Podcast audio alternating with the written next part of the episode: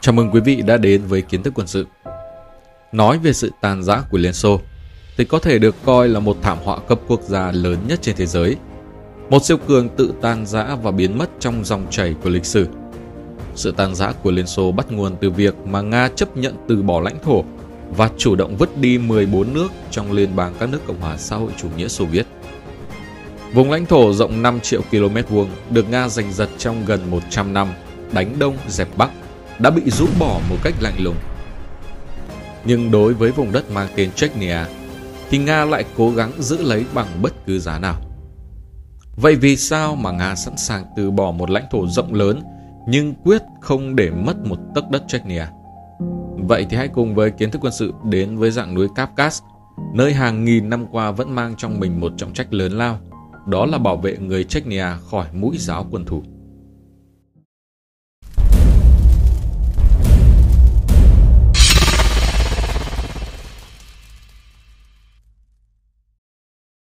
Phía nam của dãy núi cao ngất này có những đế chế vĩ đại của nhân loại, nhưng phía bắc của nó là nơi mà các dân tộc sống tự do tản mát, không tuân phục bất kỳ luật lệ nào. Nằm giữa hai biển, biển đen và Caspian, dạng núi hùng vĩ Kavkaz nhìn xuống những đế chế hùng mạnh ở phương Nam. Có Byzantium, Persia, Alexander Đại Đế, Assyria, Mede. Nhưng ngược lại ở phía Bắc, nó dung dưỡng những bộ tộc người sống rất ung dung tự tại, không phải lo về áp bức hay ngoại bang. Từ xa xưa, những người dân làng ở Bắc Kafkas tự quản lý mình, không công nhận bất kỳ ông chủ nào.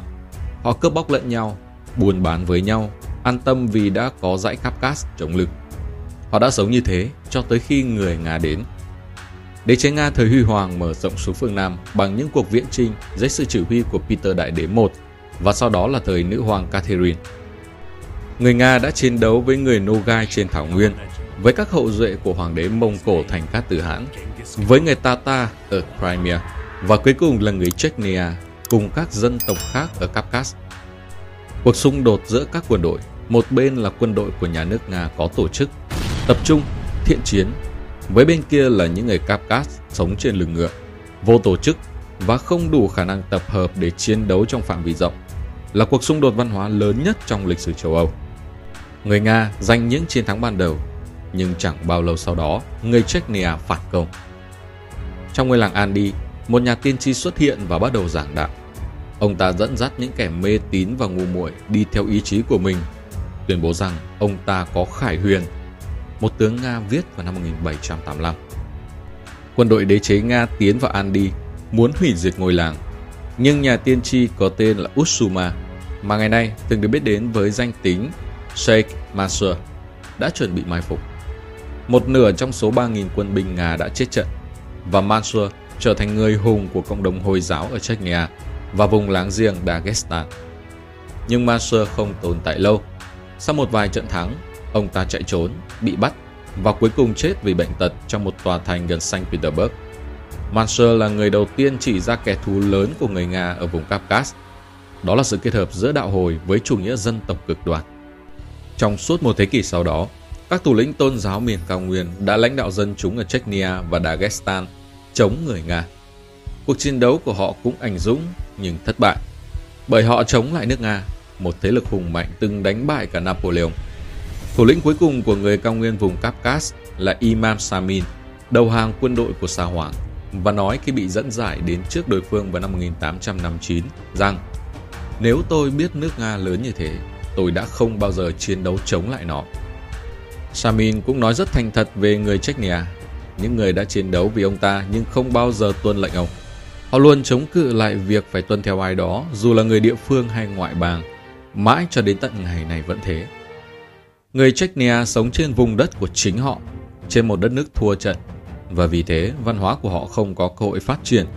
Những miếng đất đai tốt nhất của họ được dành cho người Cossack. Chính quyền của Sao Hoàng đã không thể làm gì để biến những người thảo nguyên hoang dại thành các nông dân hiện đại của nước Nga. Và đến năm 1917, khi cách mạng vô sản Nga thành công, những người cộng sản hứa sẽ đem đến cho người Chechnya ánh sáng của một nhà nước mới mà họ sẽ tạo ra. Những người này chịu đựng số phận khắc nghiệt ghê gớm và phải đối mặt với nguy cơ tuyệt diệt. Một quan chức cấp cao của nhà nước Liên Xô từng phát biểu. Ông xuất tân từ khu vực Kafkas tên là Joseph Dugasvili mà chúng ta thường biết đến ông với một cái tên khác, đó là Joseph Stalin. Có những suy nghĩ sai lầm cho rằng người Kafkas muốn sống cuộc sống của các công dân Xô Viết. Nhưng thực ra họ không muốn thế. Tình trạng băng đảng tiếp tục hoành hành trên những ngọn núi. Năm 1932, khoảng 35.000 người Chechnya bị thanh trừng và 6 năm sau lại thêm 14.000 người nữa. Đến năm 1944, chính quyền đã quyết định mạnh tay. Ngày 23 tháng 2 năm 1944, quân đội Liên Xô tiến vào Chechnya, trục xuất nhiều người bằng tàu hỏa, đưa họ đến Trung Á. Đây là một thời khắc không thể quên trong lịch sử của người Chechnya. Cho đến khi chính quyền nhận ra đó là sai lầm, thì họ mới được quay trở về quê hương vào năm 1959. Và ai ai cũng đều mang theo di hài của thân nhân về, để họ được an nghỉ trên những sườn núi Kafkas. Họ đoàn kết cùng nhau nhờ niềm tin tôn giáo, sống trong những cộng đồng tín hữu khép kín và các nghi thức bí hiểm. Thế hệ lớn lên ở Trung Á nuôi trong mình một mầm móng đau khổ và thù hận. Mầm móng đó gặp đất đai màu mỡ. Đó là chính sách cải tổ Perestroika của Mikhail Gorbachev để rồi nở rộ thành một bản tuyên bố độc lập ngay trong những ngày tàn của Liên bang Xô Viết. Nga dưới sự lãnh đạo của Yeltsin đã chủ động từ bỏ 5 triệu km vuông lãnh thổ. Chỉ trong vòng gần một năm, một liên xô khổng lồ đã phân chia thành 15 quốc gia. Khu vực Trung Á, Đông Âu, Caucasus mà Nga khổ sở chinh chiến trong gần 100 năm đã nhanh chóng mất đi. Nga một mặt trực tiếp từ bỏ một lãnh thổ rộng lớn nhất trên thế giới mà không một cái chớp mắt. Mặt khác, lại khổ sở tiến hành một cuộc chiến gần như tuyệt vọng để giữ lại một khu vực nhỏ bé, đó là Chechnya. Đây là vùng đất nóng bỏng Chechnya, nơi có diện tích chưa đầy 20.000 km vuông và dân số chỉ khoảng hơn 1 triệu người.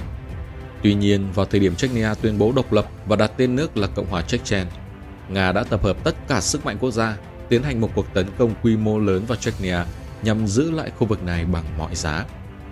Đầu tiên, Yeltsin đã cho tiến hành cuộc chiến tranh chóng vánh chống các phân tử nổi loạn. Ông quyết định điều xe tăng đến Chechnya nhằm vực dậy sự đoàn kết trong lòng một nước Nga đang bề bối. Năm 1996, Yeltsin lại quyết định điều binh lực mạnh, nhưng đội quân hùng dũng của Moscow đã bị đánh tơi tả trên những đường phố của Grozny bởi những phiến quân Chechnya. Nhưng người Chechnya, vốn như xưa, khi không phải chịu sức ép từ bên ngoài, họ thôi không đoàn kết nữa. Họ quay ra tranh cãi với nhau giữa các nhóm Hồi giáo, các băng đảng mafia, những người theo chủ nghĩa dân tộc và thế tục, và cả giữa những người Chechnya bình thường chỉ muốn sống yên thân. Năm 1999, người Chechnya tấn công Dagestan với lý do ủng hộ các đồng minh của họ ở đó. Và thế là nhà lãnh đạo mới ở Moscow thấy thế là quá đủ. Thủ tướng Vladimir Putin không mắc phải một sai lầm nào của Yeltsin. Ông không có ý định chiến đấu giữa các ngách phố ở Grozny. Pháo binh Nga ngay lập tức ra quân san phẳng thủ phủ của Chechnya, phá tan từng khối nhà, khiến đối phương phải thò mặt ra vì không còn chỗ nấp. Phiến quân phải dạt vào rừng núi, nơi họ mất mạng vì min và thuốc nổ. Nhiều nước phương Tây khi đó lên án Nga và dành sự cảm thông cho người Chechnya. Nhưng sự cảm thông cũng biến mất bởi phiến quân đã dùng đến những biện pháp tàn bạo nhất để ép Moscow đến bàn đàm phán. Phiến quân bắt cóc cả một nhà hát ở Moscow dẫn đến 130 người chết. Cuộc khủng bố ở trường học Beslan với hơn 300 người thiệt mạng chủ yếu là trẻ em. Phiến quân cho nổ ga tàu điện ngầm, tàu hỏa, máy bay. Tất cả đều không ăn thua. Moscow siết chặt vòng kiểm soát, hàng loạt phiến quân trốn chạy, tìm đường sang các nước Tây Âu, vùng vịnh và Trung Đông. Thưa quý vị, việc Nga thà từ bỏ 5 triệu km vuông lãnh thổ chứ quyết không buông tay Chechnya chỉ vì một lý do duy nhất. Nếu từ bỏ khu vực này, Nga sẽ bị tan rã lần hai. Trong sự tan rã của Liên Xô, Nga đã mất một vùng lãnh thổ rộng lớn, nhưng thực chất đó là chủ động chút bỏ gánh nặng của mình. Trong những năm cuối của Liên Xô, sự phát triển kinh tế đã gặp phải nhiều khó khăn. Vì sự phát triển của chính mình, Nga đã chủ động tránh những anh em nghèo này và tự mình sống một cuộc sống tốt. Nhưng mà khi Chechnya độc lập, tình hình lại hoàn toàn khác. Thời điểm đó, Nga phải đối mặt với nhiều khó khăn cả ở bên trong lẫn bên ngoài. Ác mộng tàn dã lần hai đã là nguy cơ hiện hữu. Các vấn đề bên trong bao gồm kinh tế khó khăn, người dân bị sốc tận nóc bởi việc Liên Xô tàn dã, sự bất mãn ở nhiều khu vực gia tăng một cách chóng mặt. Nhưng khi đó, bên ngoài, phương Tây không ngừng tạo ra áp lực cho Nga, tiến hành nhiều biện pháp chống phá, kích động người dân với ý đồ khơi mào ra một cuộc tàn dã lần hai ở Nga. Nếu trong thời điểm này Nga chùn bước hoặc từ bỏ Chechnya, thì ngay lập tức sẽ dẫn đến làn sóng đòi độc lập của các nước Cộng hòa khác trong Liên bang Nga. Tại thời điểm này, hơn 10 chủ thể tự trị như Cộng hòa Tuva, Cộng hòa Tatarstan đang xếp hàng để đòi độc lập. Nếu từ bỏ, Nga sẽ ngay lập tức tan rã lần hai và toàn bộ nước Nga sẽ không được đảm bảo. Do đó, mặc dù Chechnya có diện tích nhỏ bé đấy, nhưng nó gần như nắm giữ trong tay vận mệnh của cả một quốc gia. Và theo lẽ thường, người Nga nhất định phải thu về một mối. Toàn bộ video vừa rồi của kiến thức quân sự đã lý giải lý do tại sao mà Nga cố giữ Chechnya nhỏ bé bằng được. Vậy nhận định của quý vị về vùng đất nóng bỏng Chechnya này như thế nào? Hãy cho chúng tôi biết bằng cách để lại nhận định của mình ở phía bên dưới phần bình luận. Đừng quên nhấn nút đăng ký và chuông thông báo để đón xem những video mới nhất từ kiến thức quân sự. Còn bây giờ, xin chào và hẹn gặp lại.